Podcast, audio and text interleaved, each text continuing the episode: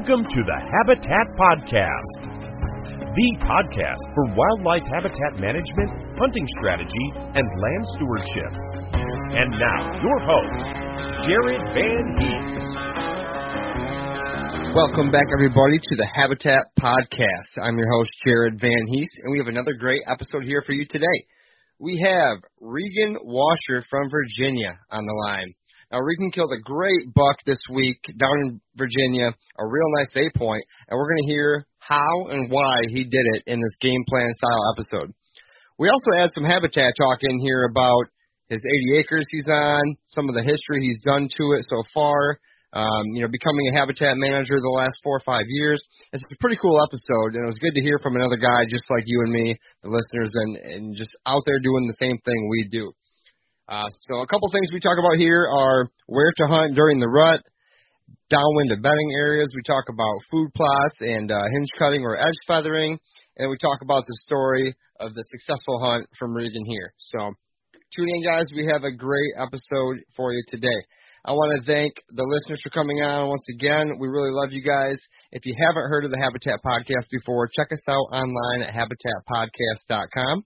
We have all of our episodes up there links to our social media, YouTube, all that great stuff. We have gear. We also have our uh, land plan consulting services up there. So we're booking right now through January and early February. Right now, out in uh, Nebraska, we have one in Indiana. We're working our way through to you listeners to help out on your property. If you have any questions about the service, if you're not impressed with the habitat or hunting on your property and just want a better overall experience, Go to habitatpodcast.com slash land plans. Check us out. Feel free to uh, email me or reach out to me on Facebook if you have any questions. I'd love to give you a free chat, you know, talk to you, no charge at all, about your property and, and see how we can help. So that is up at habitatpodcast.com. I want to thank uh, Realtree, United Country Land Pro, Lake States Realty and Auction. So Chad Thalen, he's been on the podcast a couple times. You guys know Chad. He's partnered up with Realtree United Country for his uh, real estate business. I want to tell you guys about this listing he has in uh, Clinton County, Michigan. Some nice bucks on the listing that were harvested over the past years. Farmland. There's a country home with some acreage. It's 80 acres. So feel free to check out that listing on Facebook under Realtree United Country Land Pro, Lake States Realty and Auction. I also want to tell you guys about Packer Max Cultipackers. Spring food plots are going to be here before we know it. There's nothing better to uh, pick up over the winter than a Packer Max Cultipacker. I've been using mine now since 2017.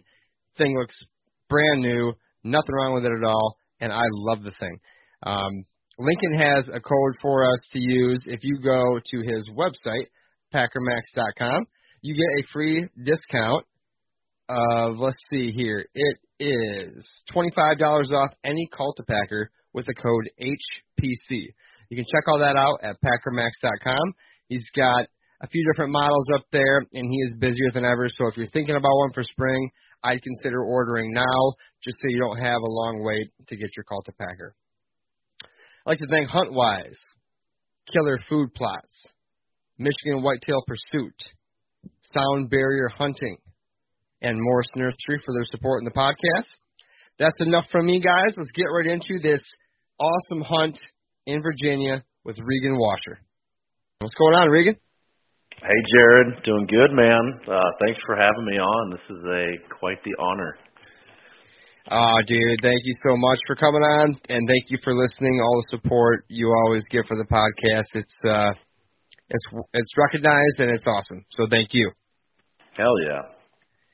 But that's not why I had on. I had on because you shot a real nice buck earlier this week, and I wanted to hear about how you did that down in Virginia. Yeah, absolutely, man. I, I appreciate it. It was uh, it was definitely exciting. It's it's nice to get it out of the way in a sense early in the season, get that monkey off your back. But uh, I will be honest, I am definitely not slowing down my hunting whatsoever. I was out in the morning in the stand this morning. So, what's that feel like to have the monkey off your back? Because there's about three monkeys on mine right now. well, I've only got one of the three monkeys off my back because I got three buck tags. But Uh, it does. It feels good in the sense that um, you know it's, it's a good accomplishment to always you know to get a nice deer on the ground. Uh, lets you take a breath, you know, and just kind of be like, okay, I took two days off, stayed out of the woods, uh, you know, processed the deer, uh, made dinner for my wife one of the nights, you know, racking Nice. up those brownie points. So Yes, sir. yeah, but but now I'm back at it. Uh, unfortunately, we've got this awful wave of warm weather that's rolled in on us this week. So guess I'll have to just work around that.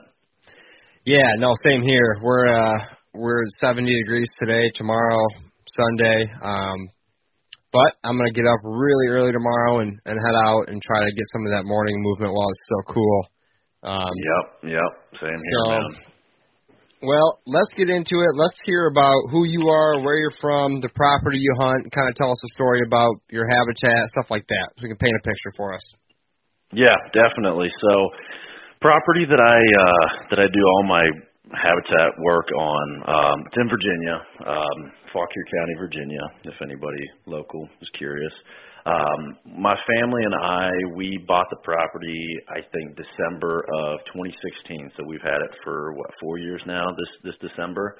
Um, prior to that, all of my hunting was done on the HOA land in the neighborhood that I grew up in as a kid. Uh, you know, which was pretty awesome to have that as an option.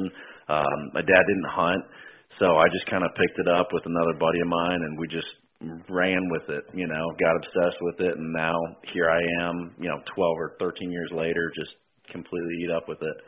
Um, but uh, but my farm, my farm that I live on currently, and and do my habitat work on, uh, the the first year, first year we got it, I really didn't do much of anything. I think I did a clover plot in you know a little half acre corner of of the property, you know, just because that's what you see on in you know magazines, a little throw and grow, something like that. Uh, but I didn't really get into habitat work uh, probably until about two years ago on the property. Um, you know, that's when I started getting into to your podcast, uh, some of the other podcasts, and just really started researching and, and reading and, and learning as much as I possibly could about how to make your property um, as wildlife friendly and as, you know, particularly deer friendly as possible. Um, so that's kind of was where I started was with food plots, and I, I now have about three to four acres of food plots just kind of peppered around the property. I think a total of five acres. Or I'm sorry, five plots that equal about that amount of acreage. Um, but from a habitat improvement standpoint, the first year we got it, we planted. My dad and I planted uh, about maybe five to seven acres of mixed pine trees, cedar trees, um, you know, loblollies, white pines, spruces, all that, just to kind of change up the terrain, you know, and the vegetation because it's predominantly it's 82 acres. I don't know if I mentioned that. Um, it's it's got a couple rolling hills, a very flat front pasture, um, and it's mostly all the hardwoods are on the creek bottoms, and we've got a couple creeks that feed together. So I wanted to get a variety of uh, you know vegetation in there, and you know pine trees are, are a good evergreen that we have none on the property, so started with that, and then over the years I've planted, you know, handfuls of different types of trees. I've got some Dunstan chestnuts and pockets out there. Um, won't see anything from them for, you know, five, six years or so, but at least they're in the ground. Um, you know, I, I've done a ton of hinge cuts. Uh, maybe got a little crazy with the hinge cuts in some areas because That'll you know, happen. it's a trend. it's fun, you know. It and I'm pro fun. hinge cut. Yes, sir. Yeah. yes, sir. so no, that sounds great, man. yeah, yeah. So I'll I'll pause right there and see if you want to dive into any of those little areas at all. Yeah, first of all, how are your chestnuts looking? Are they? Uh, So- did, did they all survive? Did some of them survive? Because I've had fifty-fifty luck with them, but I don't. I didn't know then what I know now. So That's I think that's the golden ticket right there. Is the first year, you know, when I started planting trees and you know, you stick a you know, Dunstan chestnut that you buy at Tractor Supply in the ground without a cage, it gets rubbed within two days, right? So I figured that out the hard way. I probably put, you know, a dozen you know, chestnut trees in the ground in in this one area right behind our house, and within the first, you know, month of them being in the ground, almost every single one was just rubbed to the ground. So yeah. I've done yeah, it's pretty rough. I've done a whole new wave of them. I actually grew a bunch from from uh seeds that I got from uh Chestnut Ridge of Pike County. Those are in the ground. Those are all doing phenomenal. Um but the key is staking and tubing them. That's what I figured out with any tree, hardwood especially that you plant, you got to tube it and stake it. So, just kind of, you know, protect them as a baby and then once they pop out of the tube, then leave the tube on for another couple years and uh, you know, should should give it enough uh enough of a head start to get going. It's pretty exciting. I'm just can't wait for the first chestnut to be uh be on one of them. No, that sounds awesome. I know uh I did the same thing. I grew some from seed from my buddy uh Phil Lincoln down in Indiana and I got them tubed as well and they did they did pretty great uh going that route versus the the caging and I think I had some wet feed issues where my ground was a little wet too and chestnuts don't really like that so uh, but Yeah. to, to your point, Yeah. it's a learning experience, and you keep grinding and uh, figure it out. That all sounds good. Oh yeah, oh yeah, absolutely. Every everything I've done out there has been, you know, a learning experience. From, you know, I, I had a patch of this is a, a funny one. I had a patch of uh, Ailanthus tree of heaven trees, and I was like, well, I want to cut these all down just to, you know, plant other stuff here. Well, I cut them down. The next spring, there was probably about quadruple the amount of uh, shoots starting. So Yeah. there's another learning curve right there for you. Got to use herbicide. Yeah, don't get my friend uh, Al Tomeshko talking about the tree of heaven. He'll he'll uh, he'll probably drive down there and kill him for you. He's got a pass. Oh man, that. send them down. send them down. We've got a lot. So you it's been mentioned- a battle. You mentioned something um, while we were chatting a few months back or whatever about how you you uh, are the habitat manager, if you on your property, and then your dad is totally opposite, right?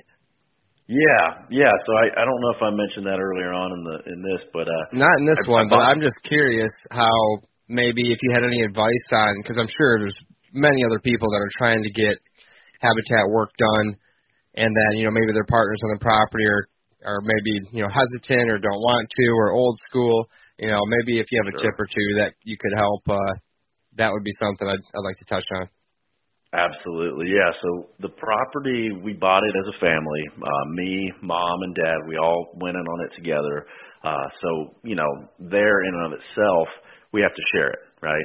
And I currently am the only one, along with my wife, of course, that that live out there on the property. So I kind of, you know, rule the roost to an extent. You know, with what's going on currently, my folks will build out there in the next year or two. So we will have to, you know, figure out a little bit more. um little bit more, you know, I guess, uh, bending and flexing.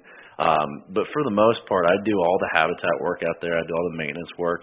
And my dad loves, um, and this is no fault of his. We just we're just different people. He Yep. loves, you know, a manicured, you know, kind of like an estate look.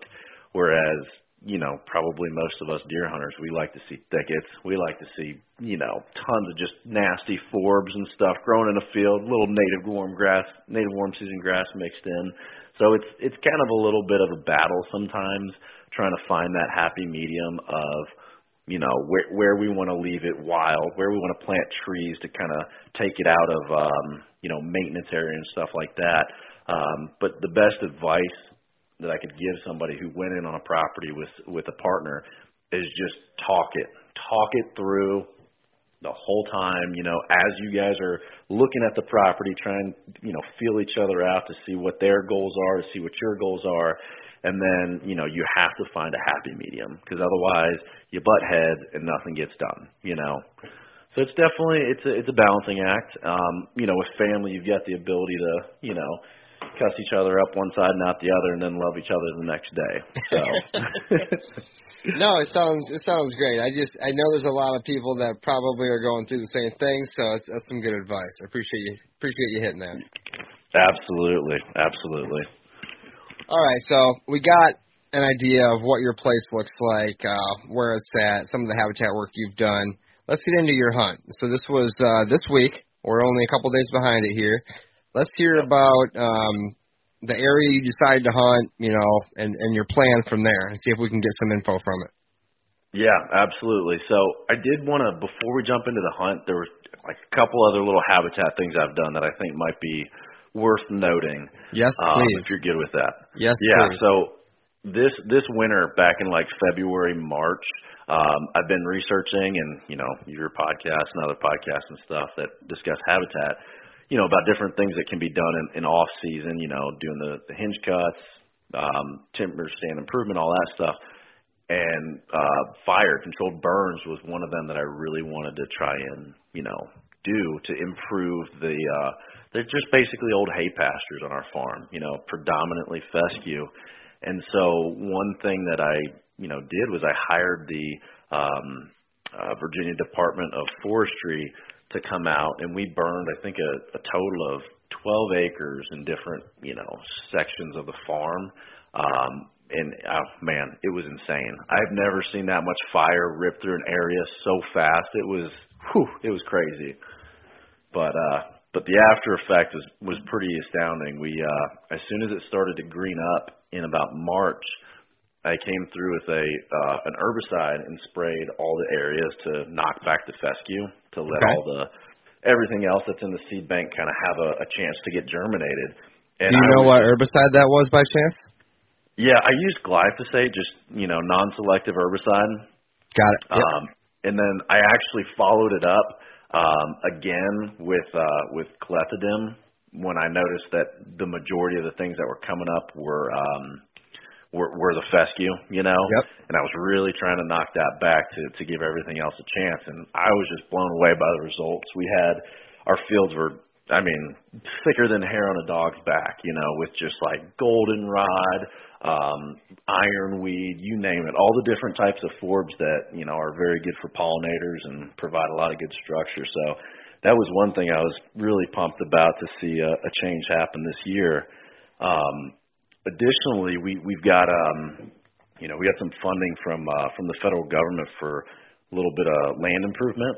Uh, one of them was basically um, they provide funding for you to plant uh, shrubs to create more of a transition from the mature hardwoods to uh, the open fields. So Sure. that's another thing we've started doing, and I've been planting, um, you know, American plums, hazelnuts, low growing types of trees to kind of create that um, edge effect that you know whitetail and a lot of other critters really thrive in. So Oh, that's awesome. And what program was that with the government? Was that uh EQIP or what was that?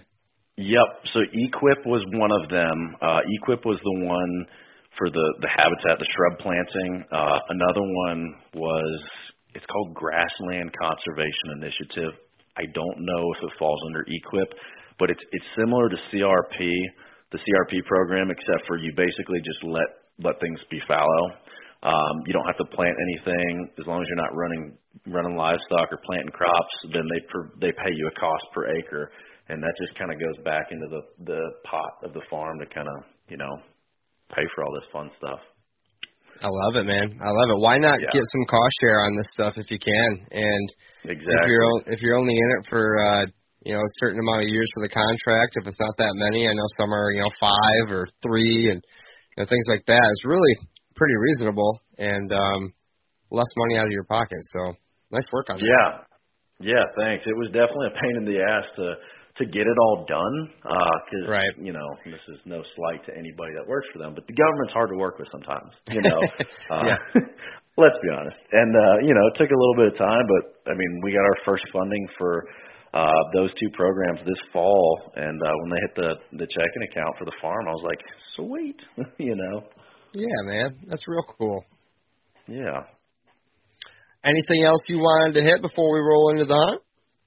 Oh man, I could honestly go on forever, but uh we'll get give me into something hunt. else.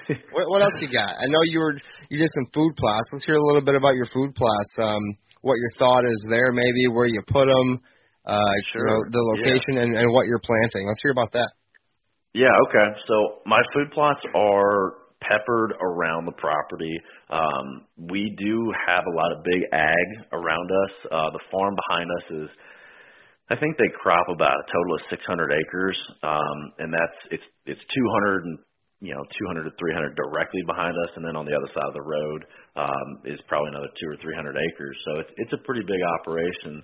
So my food plots are more or less kind of designed to be, I guess you'd call them kill plots or something like that to just kind of get the get the deer to stop a little bit before they head out into the big ag field and stuff.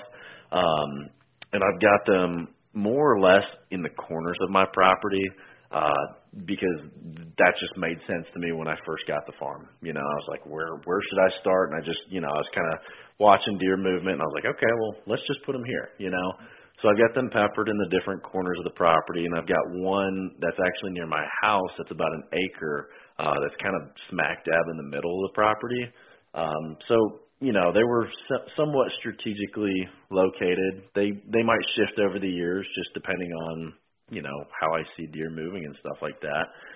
Um, but as far as what I'm planting, the first I think I mentioned it earlier. The first thing I ever planted was clover, which is you know not too hard of a crop to plant.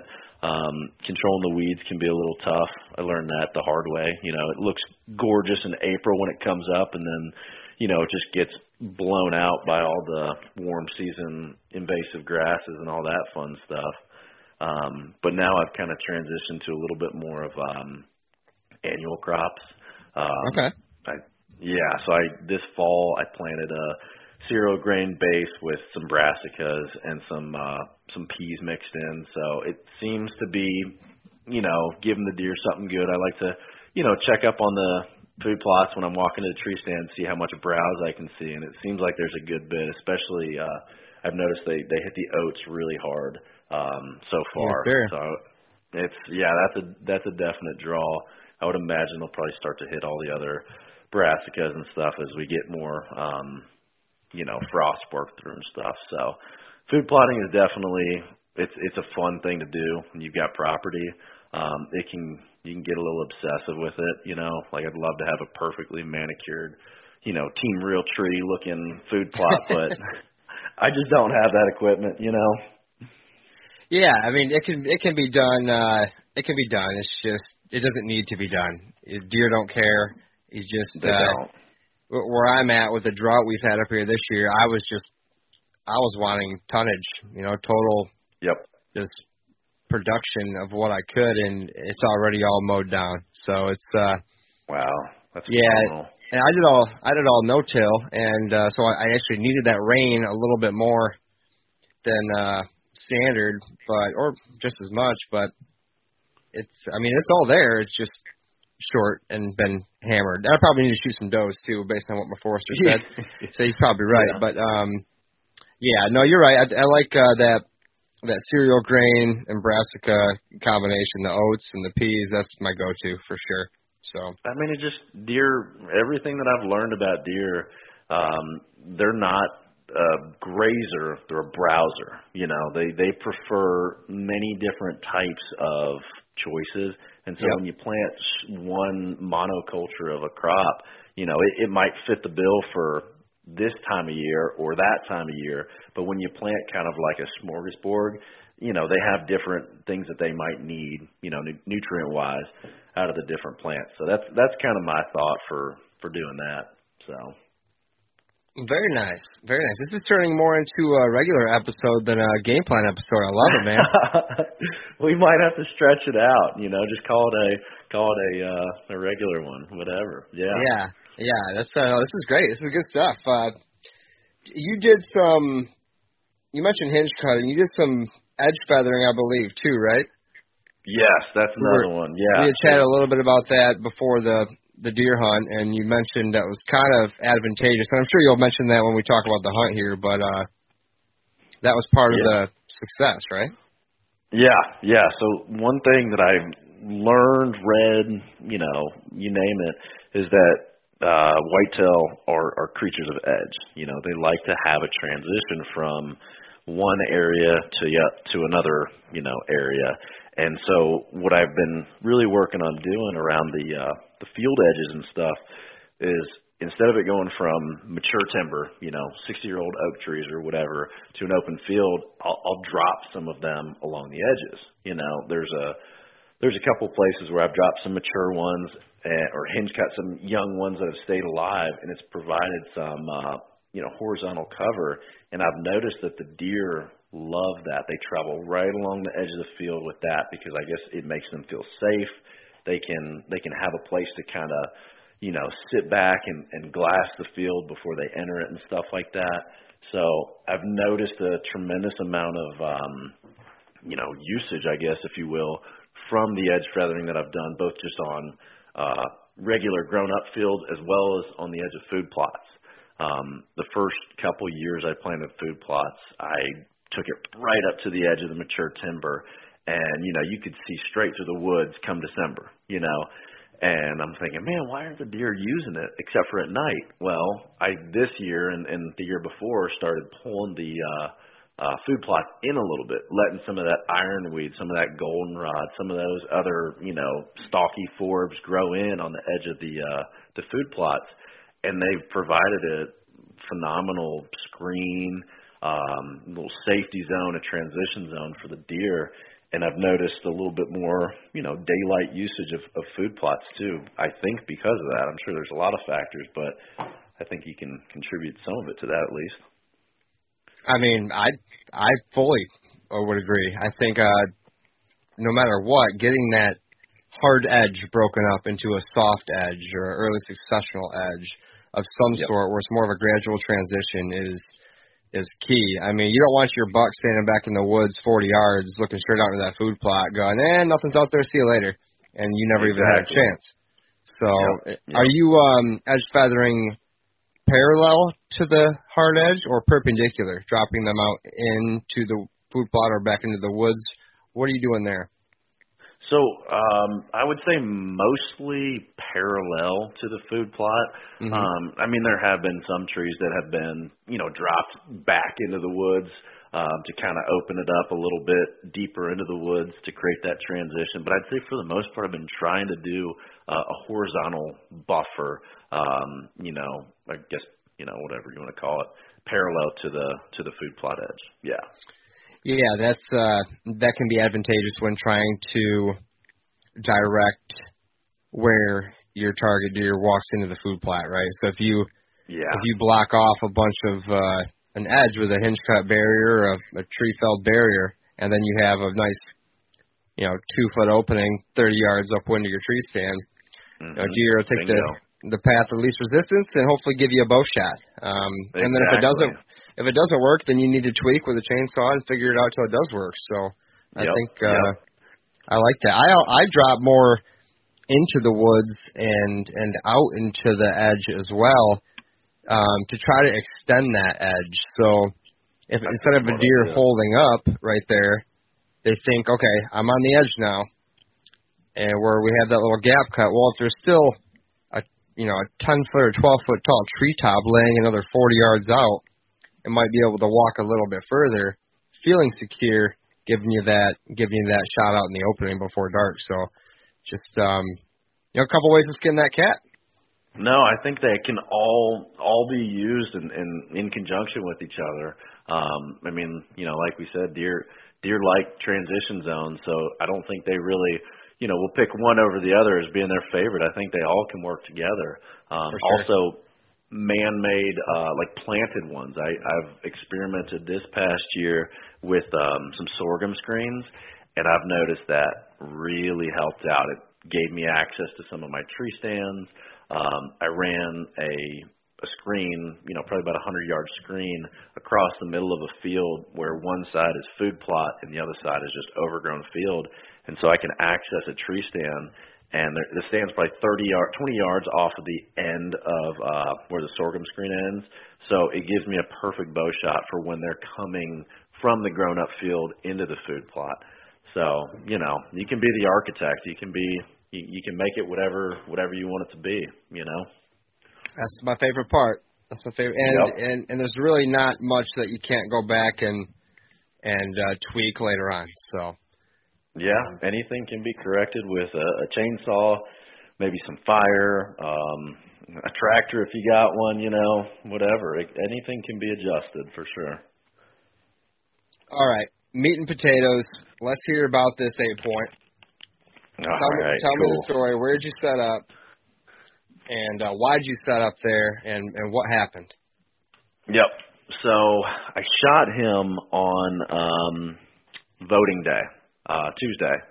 Um I realized after we talked earlier, you know, it ended up being Tuesday, you know, was jogging back through my memory, but anyhow, so that Sunday leading up to that, um I did like a, a half day sit, you know, down in the transition area on the farm, down in like uh the swampy creek bottom between bedding and some of my food plots and I didn't see but one deer, and I sat for like seven hours. So I'm thinking, okay, well, Monday was going to be really, really windy, like 30 mile an hour winds, and then they were supposed to lighten up to like, you know, five to 10 mile an hour for Tuesday morning. I was like, okay, I I would imagine that that'll probably get them on their feet a little bit. Um, so the plan was to sit Tuesday morning about 50 yards off the edge of one of my food plots downwind of a very highly used doe bedding area that's actually on my neighbor's property. So I'm kind of in between uh about a you know three quarter acre food plot and then also the the doe bedding. Um so I get in that morning. Um it's really bright moon, so you know, of course I jump a deer walking in. and I'm like, oh great, you know, great way to start. And then uh I get to the tree that my stand's in and I'm not kidding you. There was a dozen turkeys or more that were roosting in my tree that all just busted out of there. Sounded like a freaking flock of seagulls, you know, getting up. And I'm just thinking, oh, this is great. What a wonderful day. Way to start the day. But you know what? That's part of it. I got in the tree stand. Um, I know. uh, got up and, you know, had enough time with the darkness still to just kind of let the woods calm back down. And about first light, I start, you know, glassing, start, you know, having my head on a swivel. Uh, where I'm sitting, my my food plot is to my right, and the bedding area is to my left. So I look over to my right in the plot, and I see a really nice buck that I didn't recognize him. You know, he could have been one of the ones I've been getting on camera all year, but he just sprinted through the food plot, and I, you know, I couldn't even couldn't even get a shot, couldn't do anything, and I was like, okay, it's on, it started, this is exciting. Um, so once I saw that, my head is just on a swivel. I didn't sit down the rest of the morning. I'm just, you know, on my feet, looking, looking, looking. And maybe about a half hour after I saw that buck, maybe less, I look out in the food plot again and I see a smaller buck and he's just kind of feeding through. Um, and he was staring back into the woods where I think he had come out of. And you know, one thing I've learned is you always watch where deer is looking, you know, because they're usually looking at something. It's not just they don't just like to stare for no good reason. Uh so I'm watching where this deer's, you know, looking and I'm not seeing anything, so I just kinda kept swiveling my head around, you know, seeing what's moving. Uh and then maybe a couple minutes later, uh five, ten minutes later, I just look up in that general direction again and there's a buck, a good buck, a shooter, the one that I ended up shooting. And I was like, Oh my gosh. So grab the muzzleloader and uh, you know, I I got buck fever. Uh, you know, a lot of guys like to pretend that that's not a thing, even after you've been hunting for a decade or more. But it's a thing. So I was shaking pretty good. So I uh, throw the gun up. He was only like 40 yards away. You know, it was a really close shot. Uh, should have been a bow shot, but I had the muzzleloader with me, and uh, put it on him. Pull the trigger. Bang! He drops. He uh, he gets up, clears a creek, and just piles up. And I was like, sweet dead deer. This is awesome. Uh, and I'd actually texted my parents that morning, um, told them I was hunting, and uh, I said, I'm going to shoot a big buck this morning, then I'm going to go vote. And they're like, okay, cool. you know. So I was like, this is a great day. Um, America. So get down. Yeah, exactly. America. That's right. So I get down, you know, 20 minutes later because I saw him pile up. I was like, he's toast. Um, I go, you know, try and find. I always go to the point of impact, even if I see a deer pile up, because you just never know. You want to find blood. You want to see, you know, what if I whiffed something? So I go there and I'm like, well, shoot, there's no blood. That's not great. And I look up to where I saw him pile up, and he was there, but he was still alert a little bit. I was like, oh, great. And of course, left my muzzleloader at the base of the tree like an idiot, you know, So I I backed out, just started walking backwards. You know, got out of there, went to the house, um, coffee, food, whatever. Came back an hour later, and he was gone. And I was like, oh, this is great. So I go to where he was bedded, and there was, I mean, zero blood, like a couple drops. And so I'm like, shit. I'm looking around, looking around, uh, trying to find blood, trying to find some sort of sign of what direction he went. And I heard something get up in a thicket, just maybe like 10 yards in front of me. Um, the kind of thicket where you can't hardly see into, you know. And uh, sure as sure as hell, he gets up, and I'm like, this is great. I don't have my muzzleloader with me to put another one in him like an idiot again. I know, I know. All the stuff we do right all year long, you always screw up when it comes to a good deer. I swear. It's just just how it goes. So I see him standing up, and I same thing. I, I backed out, just started walking backwards, kept my eyes on him, tried to make a mental note of where he was standing, you know, with you know trees and any other landmarks I could. And uh, so I backed out, told my buddy exactly what happened. My buddy Johnny and I, we hunt a couple properties together. Um, so you know, I help him with dragging deer out. He helps me. We hunt together on a couple properties. And he's like, dude, just back out. Wait till I get there this afternoon. And so the whole rest of the morning, I'm just like, all right, what do I do? You know, try and watch a TV show, try and clean up the kitchen, whatever. Um, so he gets over around one, two o'clock in the afternoon, and I'm running him through the whole scenario. You know, I showed him the point of impact. I showed him the first bed, and I was like, all right, I saw him stand up right up on the the crest of this hill in this thicket. So let's start there, and then we'll just start combing combing the area, see hopefully we can find him and so we start walking, and I'm not kidding you. About two two steps up the hill, you know, I come around like a little branch, and I was like, "Oh my God, dude, he's right there!" Like he hadn't gone anywhere from where I saw him last. So I was jumping up and down, all sorts nice. pumped for uh, for that. So you know, you go from a really low to a really high real quick. So I was jazzed up. Yeah, well, hey, congratulations on uh, you know doing the right thing and and backing out and recovering the deer no matter what. So that's a yeah, that's a heck of a nice buck, man. What is he?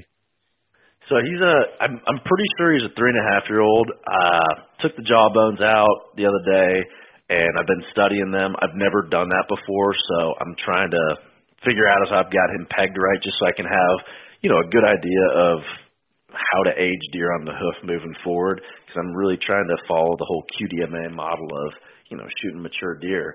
Um yep. but anyhow, we're just gonna we'll call him a three and a half year old for now. Uh, pretty solid buck. Um, nice G2s, nice G3s. He ended up being 15 and a half inches wide. He's not gonna score high at all. You know, he he's got no brow tines. Like they're about inch inch and a half. Uh, yeah. But just a good heavy bodied buck. Um, just something to be real pumped for. You know, to at least, like we said earlier, get that monkey off your back. You know. Yep. So no, man, that's that's awesome. Congratulations. You get a buck that size walks by me tomorrow morning, he's gonna be in trouble. So I think. Good. Uh, I hope it happens, man. oh no, that I, I do too. I think um, you know, after all the hard work we put in, it's good to it's good to have some success and uh, fill that freezer up too, and eat you know eat tenderloins and backstraps. So he's a nice buck. I mean, he's uh like you said, he got nice twos, nice threes. Um, what? How big do deer normally get in Virginia? I I have no idea. So I would say we've got pretty good sized deer. Um, they're not Midwest deer.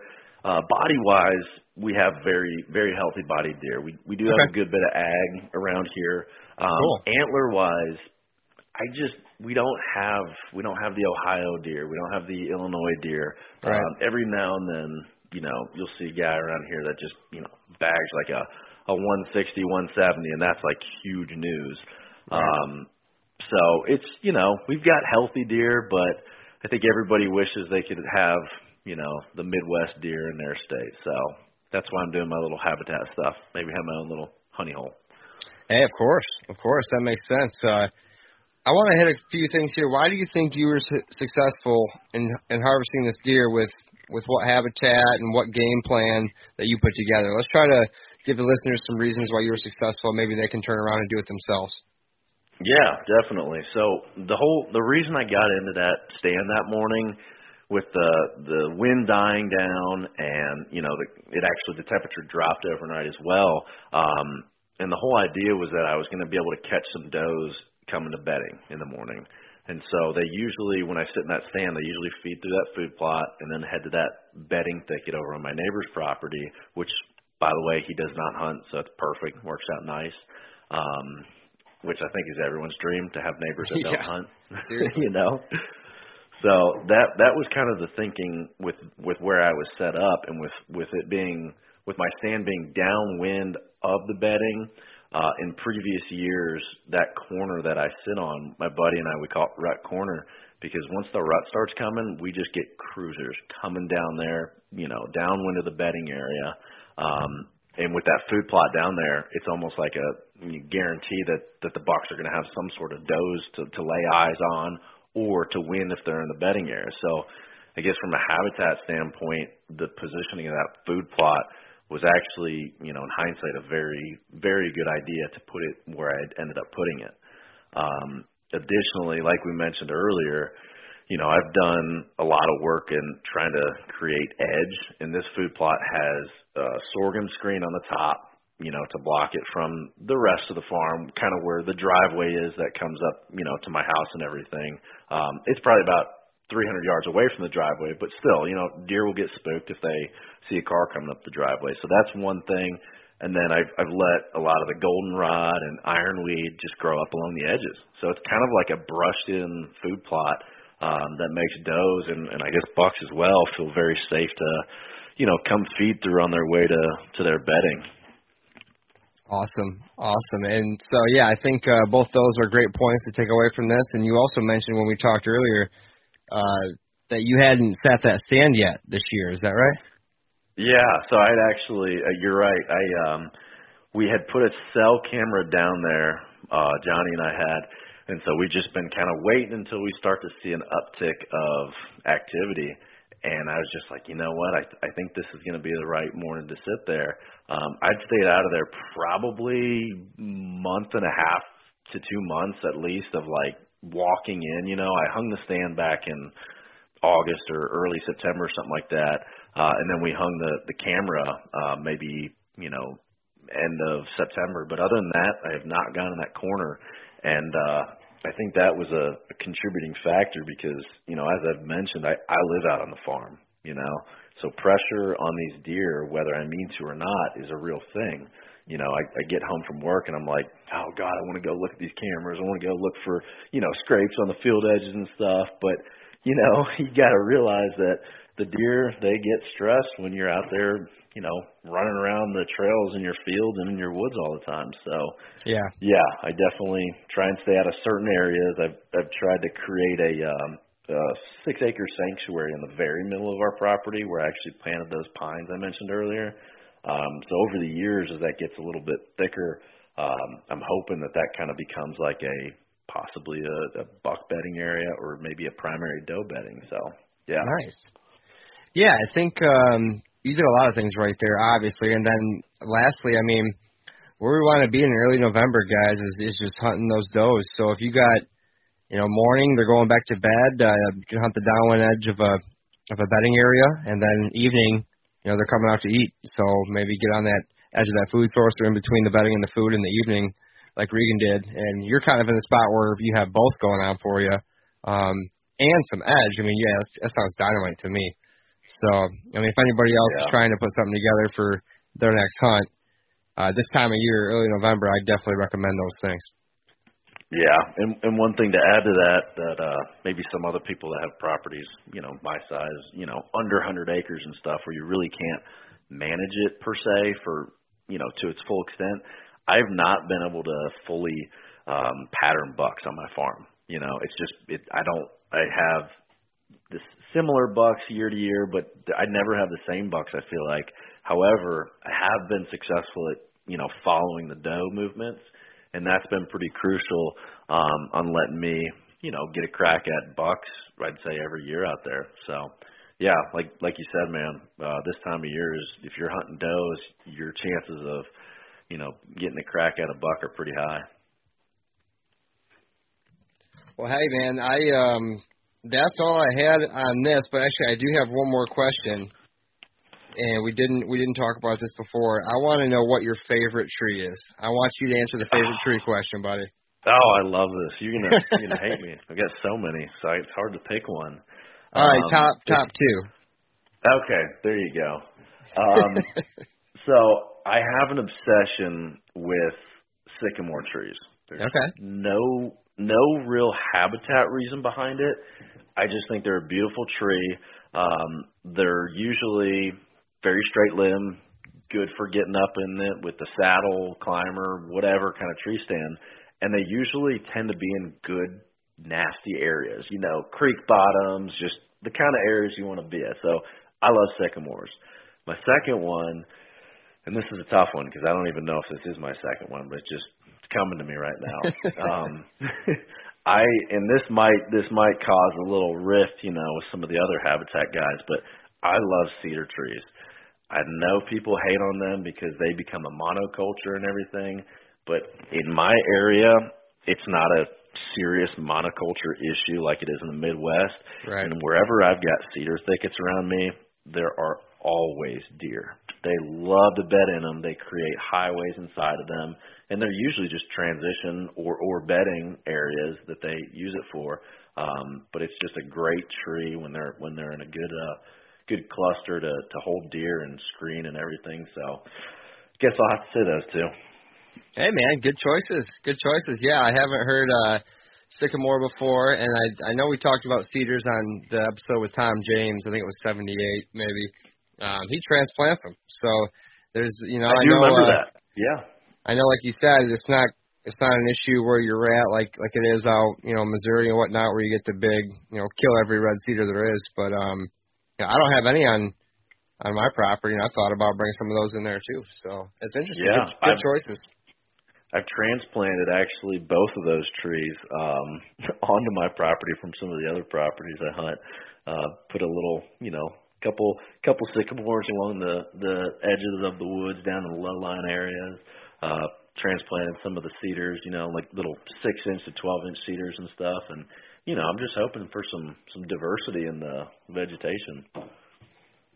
Awesome, man. Well, anything else before we let you go? Oh man, I just love deer hunting. That's all. Well, and well, the habitat get... component. Oh yeah, of course. I mean, that's what how you and I got chatting a while back was all habitat stuff. So I just I really appreciate you coming on. I appreciate you listening, and uh, congrats on your beautiful eight point. And who knows, maybe we'll have to get you on here again soon with some more success. Sounds good, man. Happy to be on. Happy to uh, be on again if if the uh, opportunity arises. And uh, I wish you the best of luck for the rest of your season as well. Hey, man. Thank you very much, Regan. I appreciate it, and uh, we'll talk to you soon.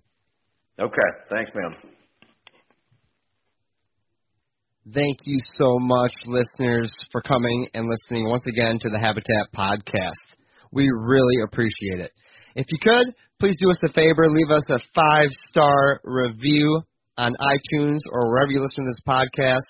If you type out something nice, I will send you a free Habitat Podcast decal.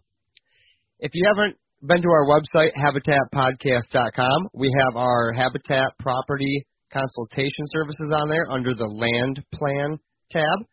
Check out our HP land plans there. We also have hats, t-shirts, and decals up at habitatpodcast.com. Of course, all of our podcast episodes. And then we have a new Habitat Podcast journal you can learn about deer anatomy and some cool thoughts, um, you know, more of a blog post from us every now and then. We'd really love it if you went over to our Instagram, Facebook, and YouTube, found the Habitat Podcast, and please subscribe. That really helps us and thank you very much to our sponsors. We have Michigan Whitetail Pursuit, Packer Max Cultipackers, Huntwise, Killer Food Plots, The Habitat Hook, Realtree United Country Land Pro, Lake States Realty and Auction, Sound Barrier Hunting, and Morse Nursery. Thank you so much, guys, for tuning in once again. Get back with us soon. We're going to have another great episode for you as we become better habitat managers.